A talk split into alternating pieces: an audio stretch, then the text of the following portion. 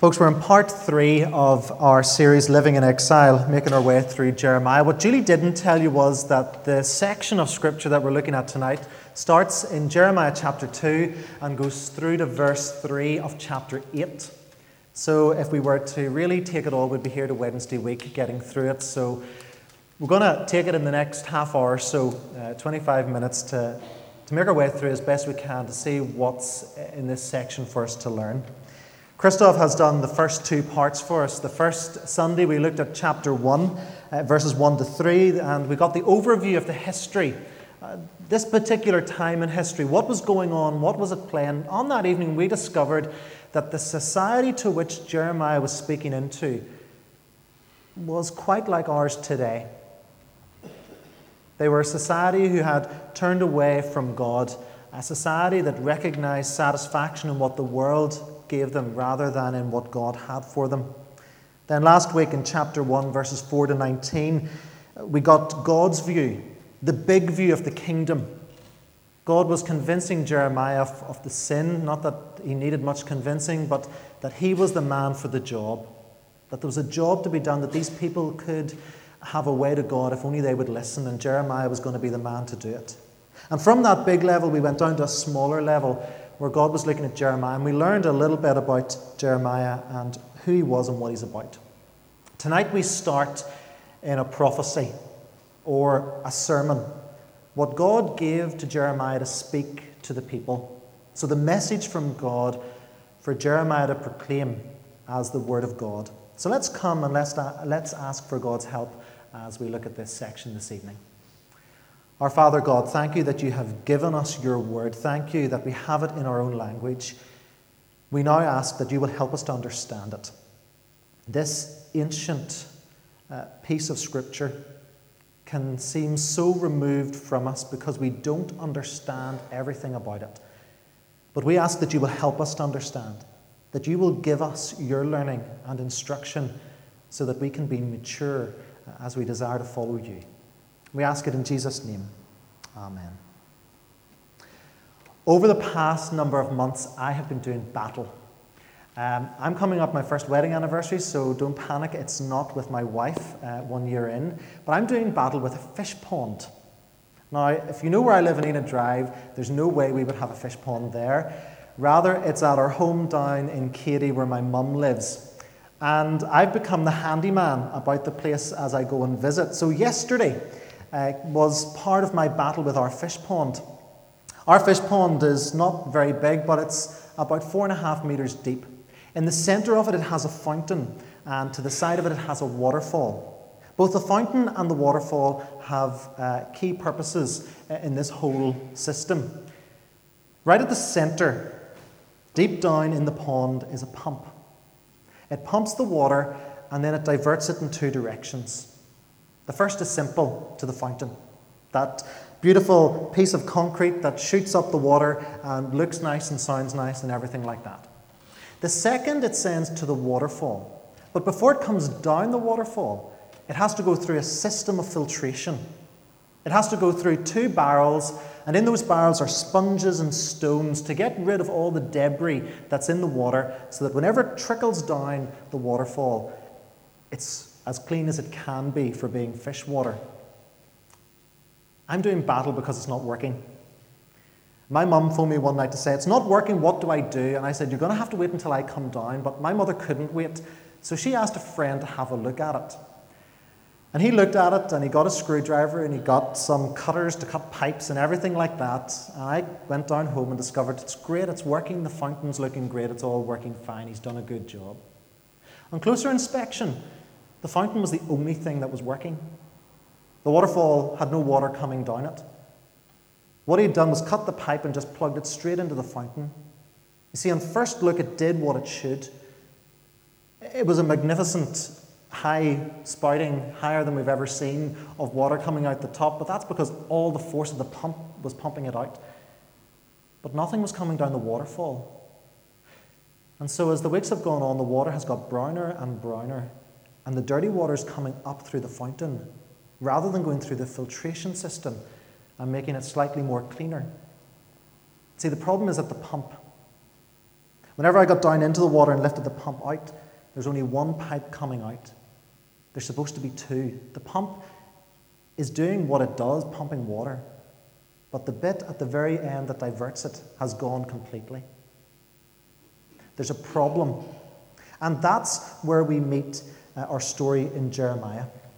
See, this is what happened in the time of Jeremiah. Something went wrong.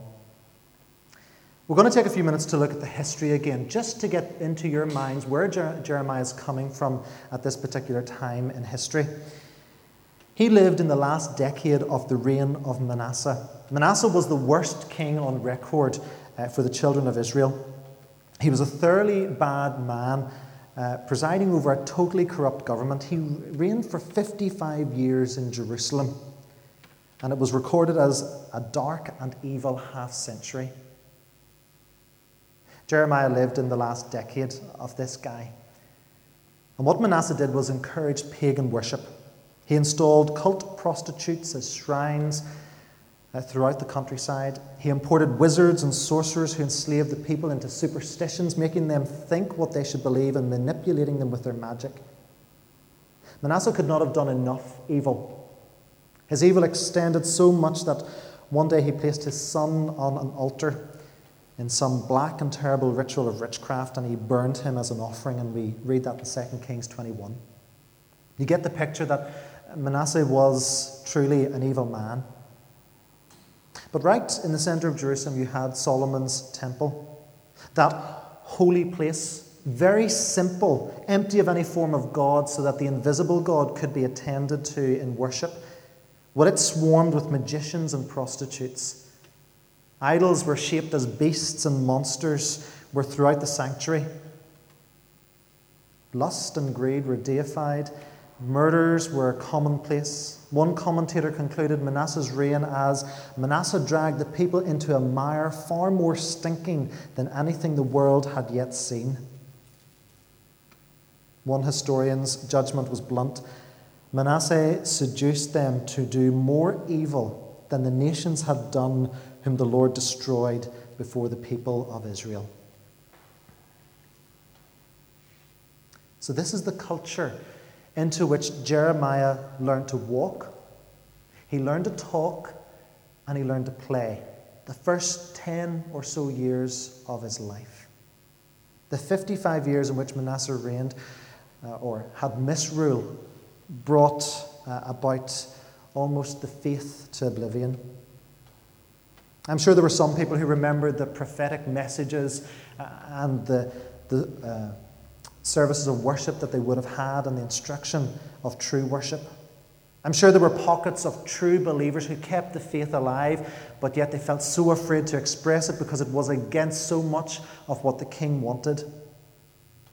But in time, Manasseh died, and his son Amon succeeded him, and he wasn't much better as much as the people were hoping.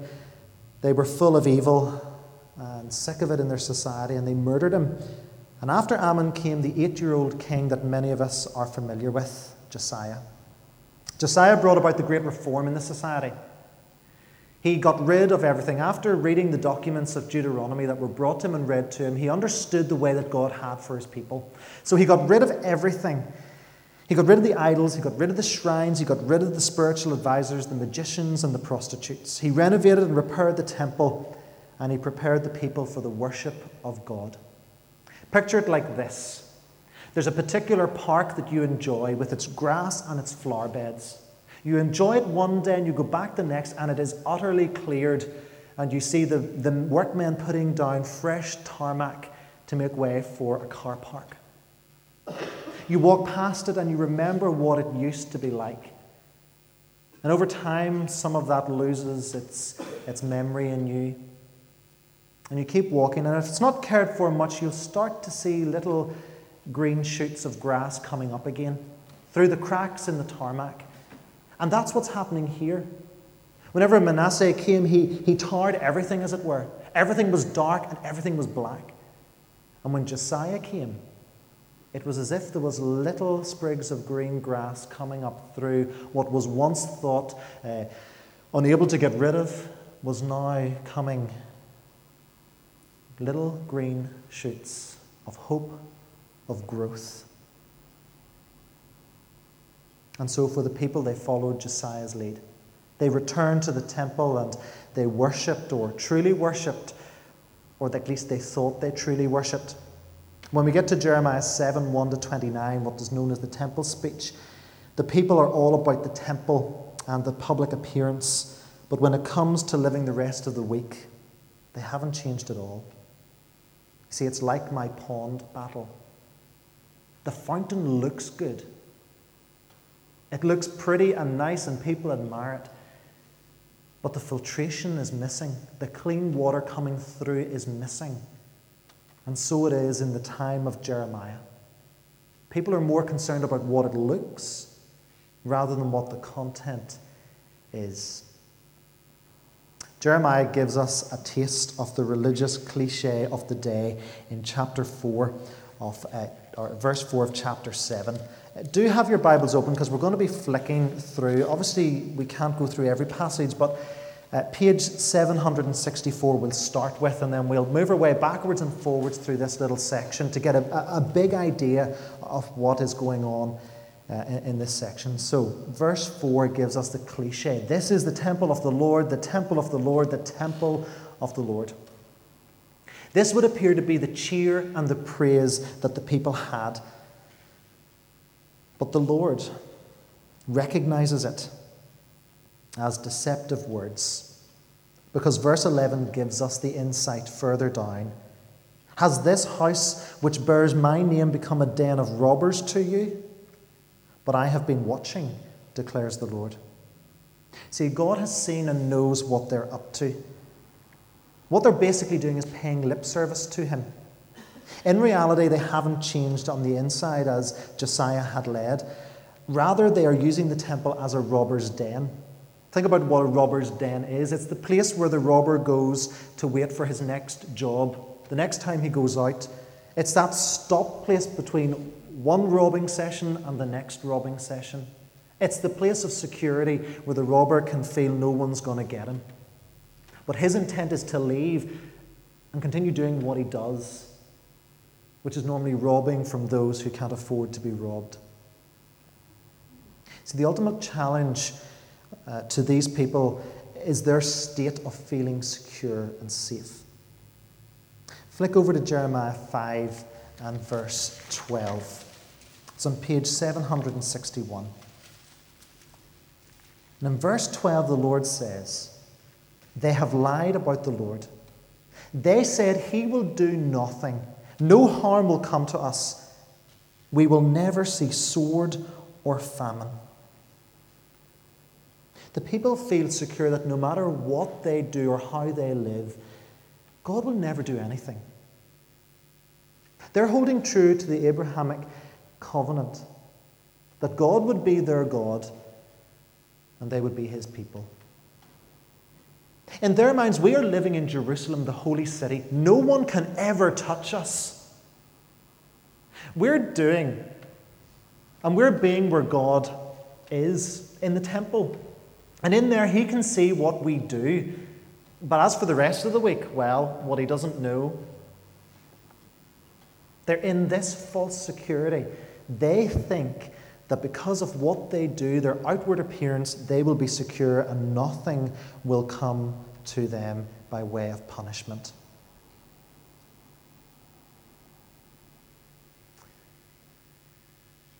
Jerusalem, the holy city, no one could ever touch them. But they have short memories. See, God says, Wake up. Wake up, people. Flick back to chapter 7 because God gives a story that will remind the people that how they think they are secure is not so secure at all. Verse 12 to 15 Go now to the place in Shiloh where I first made a dwelling for my name, and see what I did to it because of the wickedness of my people Israel. While you were doing all these things, declares the Lord, I spoke to you again and again, but you did not listen. I called you, but you did not answer. Therefore, what I did to Shiloh, I will now do to the house that bears my name, the temple you trust in, the place I gave to you and your fathers. I will thrust you from my presence, just as I did all your brothers, the people of Ephraim. See, the history of Shiloh is this Shiloh was one of the most famous holy places to the children of Israel. It's located right at the centre of the country and it had been the earliest focus point for worship and consultation in Israel. When Joshua brought the people into the land after their deliverance from Egypt and 40 years of wilderness wandering, Shiloh was where they assembled, where they set up the tabernacle, the place where God would be with them, and where they divided up the land among the 12 tribes. The Ark of the Covenant was kept at Shiloh. The prophet Samuel spoke his words of counsel there. Shiloh was a magnificent beginning, and it was a glorious image for these people. But in Jeremiah's time, all that Shiloh was was a few piles of rock in a field of weeds, as anyone who travelled between Galilee to Jerusalem would see. Eugene Peterson comments that Shiloh was the right place. At Shiloh, the right words were spoken. But when the right place no longer launched a walk with God, and when the right words no longer expressed love and faith, Shiloh was destroyed. God is saying through Jeremiah, it can all happen again. You think Jerusalem and the temple are a safe place for you to be? Think again. Just like Shiloh, it will be destroyed because of your unfaithfulness. So, this is where we begin our journey through the contents of chapter 2 through to chapter 7.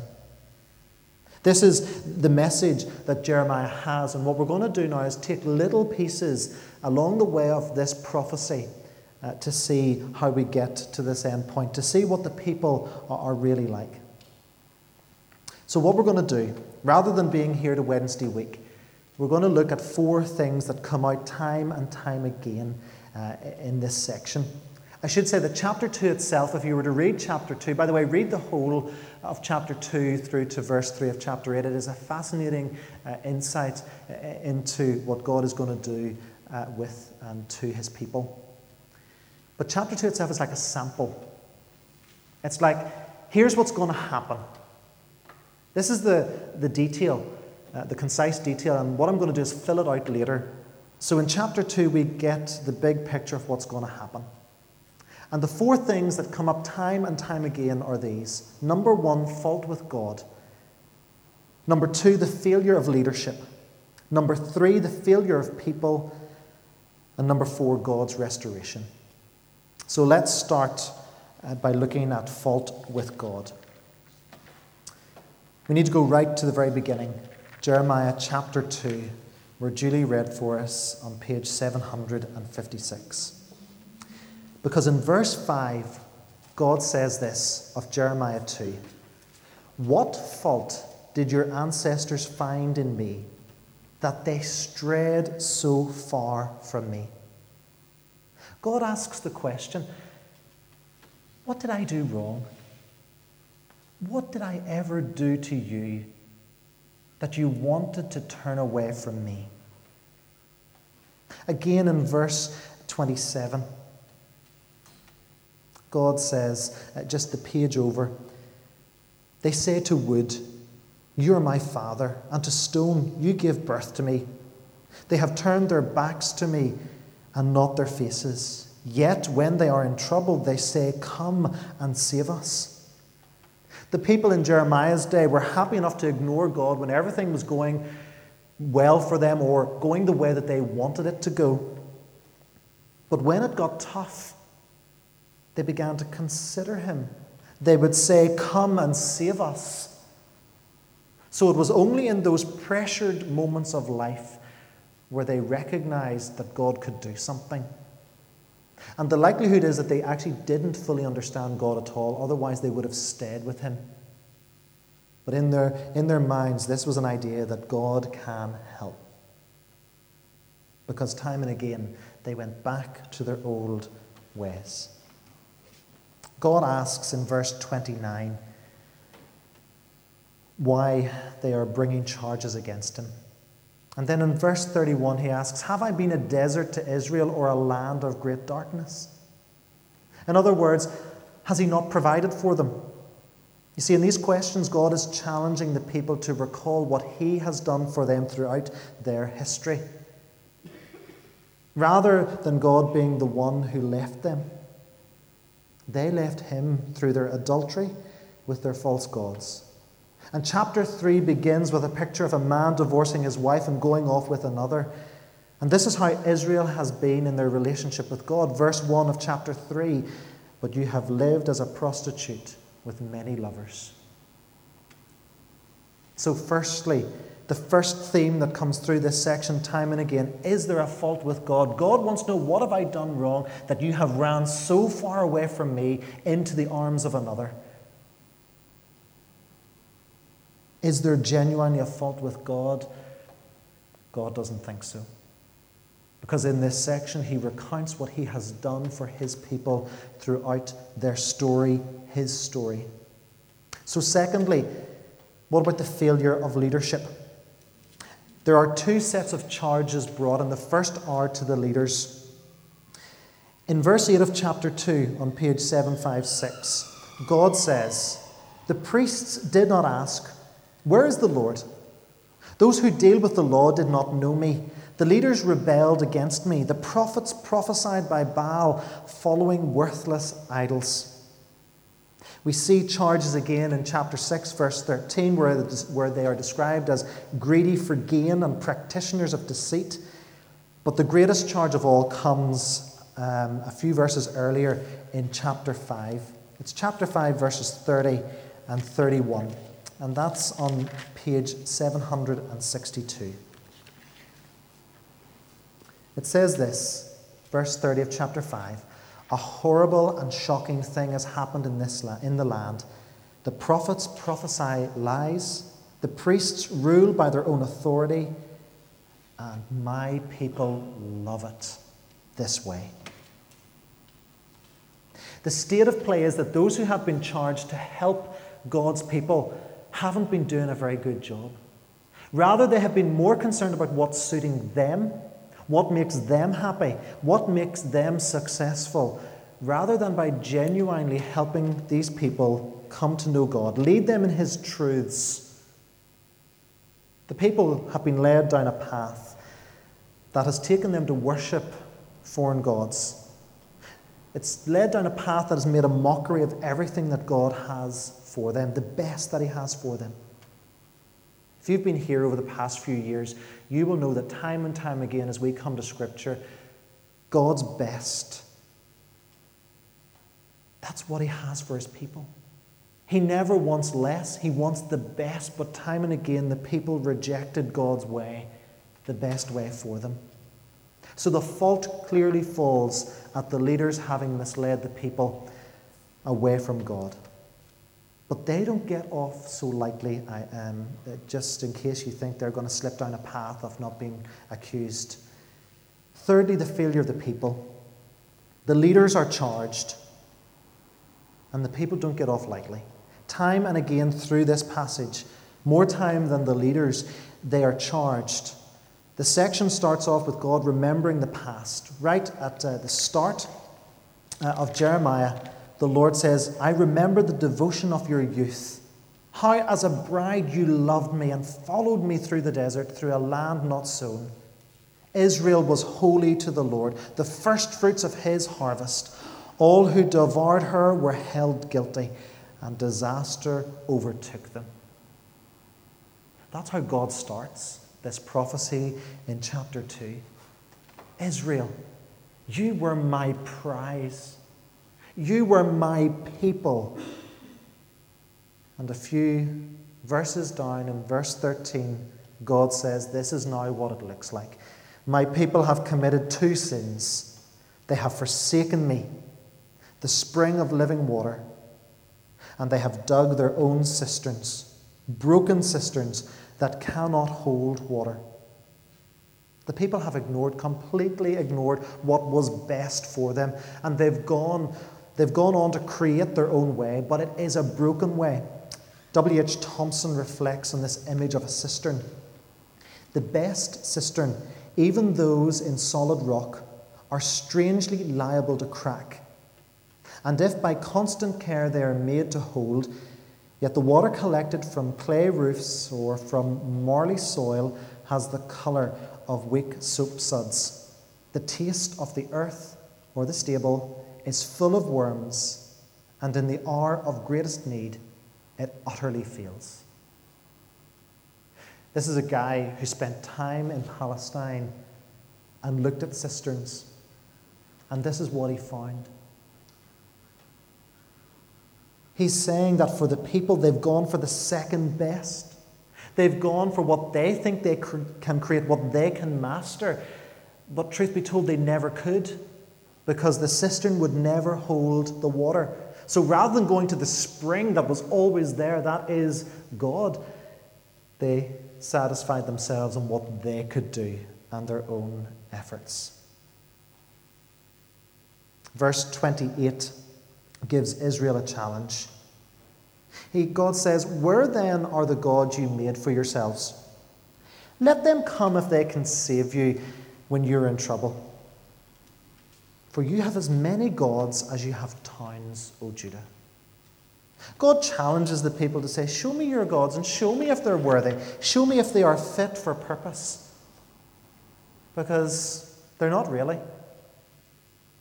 Because God declares that He is the one true living God.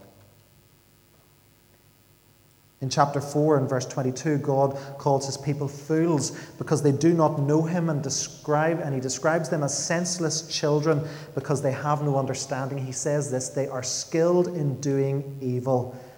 They know not how to do good. A damning judgment on the people. All they know is evil. Good is not in them. This is God's judgment on the people, God's judgment on the leaders, and God asking them, Where's the fault? What did I ever do wrong? But God, being the merciful and gracious God that He is, brings restoration. He brings hope to these people who time and time again have rejected Him. Even the beginning of this section in chapter 3, verses 12 to 13, on page 758, God issues this invitation to the people. He says, Return, faithless Israel, declares the Lord. I will frown on you no longer, for I am merciful, declares the Lord. I will not be angry forever. Only acknowledge your guilt you have rebelled against the Lord your God. You have scattered your favours to foreign gods under every spreading tree and have not obeyed me. If the people will admit, acknowledge and admit their guilt, then God will receive them. He says, I am here waiting. Will you come? Will you recognize what you have done wrong and will you come to me? Because I will receive you. The passage continues from verse eight, uh, 14 to 18, and God continues to bring hope in chapter 4, verses 1 to 4, and in 5, verses 18 to 19. And in chapter 6, verse 16, we get a beautiful image, and it's on uh, page 763. It's a wonderful picture of what is required. God says this stand at the crossroads and look. Ask for the ancient paths. Ask where the good way is and walk in it, and you will find rest for your souls. God says, Look at what I have done for your ancestors. Trust in it. See how you have failed. Come back to me, and I will restore you. But that little section, that verse ends with letting us know what God knows. He says, No matter if I offer you this, you're not going to take it. You still hunger after what satisfies you in the here and the now. Once again, God says, You will ignore me. Possibly the greatest display of love in this section from God is verse 18 of chapter 5, which is one page back on 761. Verse 18, right at the bottom there of chapter 5, this is what it says Yet, even in those days, declares the Lord, I will not destroy you completely. And when the people ask, Why has the Lord our God done all this to us? you will tell them, As you have forsaken me and served foreign gods in your own land, so now you will serve foreigners in a land not your own. God isn't going to do what the people deserve. The people deserve to be wiped out, but He's not going to do that. Rather, He's going to let them live, but He's going to take away everything that they hold precious. He's going to take them out of Jerusalem. He's going to destroy the temple. And they're going to go into exile. And in exile, they will remember the good things of God. And in exile, their hearts will be softened and they will remember the goodness of God. They won't be able to rely on the work of their own hands or what they think they are in a position. God is going to break them so that they will truly recognize who He is. So, the themes of this section of Jeremiah fault with God. God questions, What have I done to deserve this? The answer is God has done nothing to deserve it. God has done more than could ever be imagined to bring these people to Himself. There's two charges. One, and this was our second point the failure of leadership. The leaders had failed. They were more considerate of themselves than they were of the people. But the people didn't get off lightly. They were charged as well for, for enjoying all of this evil. And then, fourthly, God's restoration, where He will bring them back to Himself. Because the Abrahamic promise is true. He will be their God, and they will be His people. So let's finish up. Jeremiah's job is to share this message with the people. It wouldn't be the message that you would want to share in the world today. In Jeremiah's time, they weren't going to like it. And even in this section, Jeremiah jumps in and is surprised at what God is revealing to him. Chapter 4, verse 10. He is surprised by this oracle. And I think that we can easily identify with this prophecy of Jeremiah's. See, the world is comfortable with its consumer products, lavish lifestyles, and the seemingly unending new idols to keep people from God. There's absolutely no doubt that the current generation need to hear of where this idolatry is leading them. And it would be very good to finish with that. Because that's nice for us in here to look at God's word and say, that's about them out there. That's the message for the world. But maybe we don't actually need to go much further than the walls of this very building. See, the main charge that was brought against the people was that they thought they were untouchable. They thought they were safe and secure because of what they did in the temple. That what was seen in the place of meeting was enough and that whatever happened in the rest of the week was okay. I'll get on with what I want to do because no one will be checking up on me. See, their security was in how they looked rather than what was the God driven change in their lives. If we desire to be prophetic into this society as we need to be, if we need to tell society these messages that Jeremiah is teaching us about repentance and about God's grace in restoration, we need to know it working in us. We need to recognize that we mustn't be hypocrites when it comes to challenging this world. We can't go out with one message and yet live another where we're calling people to live a seven day week in the glory of God, but yet we're only living one day a week in the glory of God that happens to be on a Sunday. We cannot be hypocrites so that the world can point the finger and say, I don't want anything to do with it because I can see through your falseness. We need to know, as Josiah desired and wanted the people to know, as God says, this is what you need, we need to know that as His disciples, we are fully saved through Jesus Christ. Before we speak to the world, we must know and live it every day that God offers us salvation through Jesus Christ. We must know the joy of sins forgiven. To be a Shiloh where faith is living and breathing, rather than a Shiloh that has lost its way. And what if we have lost the way? What if we're not living seven days a week as we should in the full glory of God? Well, then we need to hear the invitation. The invitation that was issued in Jeremiah that echoes through Jesus Christ. In Matthew 11, 28 to 30, Jesus gives us the invitation to come to Him if you're tired and if you're weary. Lay your burden down with Jesus. Allow Him to take you and take His yoke because it's easy and it's light.